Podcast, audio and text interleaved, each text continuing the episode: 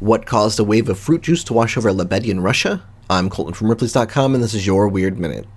The sleepy town of Lebedyan, Russia, located 235 miles south of Moscow, PepsiCo bought Lebedyansky, a premier juice manufacturer in Eastern Europe, the sixth largest in the world.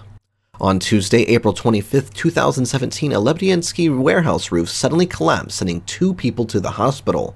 About 300 square meters of the factory failed, launching 28 million liters of fruit juice and vegetable juices straight towards Lebedyan. Despite the massive damage, only two employees were injured and no fatalities were reported. To get a taste of the disaster scale, juices including pineapple, tangerine, pomegranate, cherry, and orange flowed from the collapsed plant down city streets. Locals captured incredible videos of the colorful river of fructose making waves around their vehicles and causing general mayhem.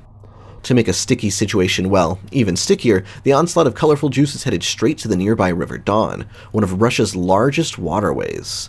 Local authorities began monitoring pollution levels in the River Don. After all, few rivers have absorbed quite that much juice in a 24-hour window. For more about the juice flood, head to Ripley's.com, rate the Weird Minute if you haven't already, and tune in tomorrow for another Minute of Odd.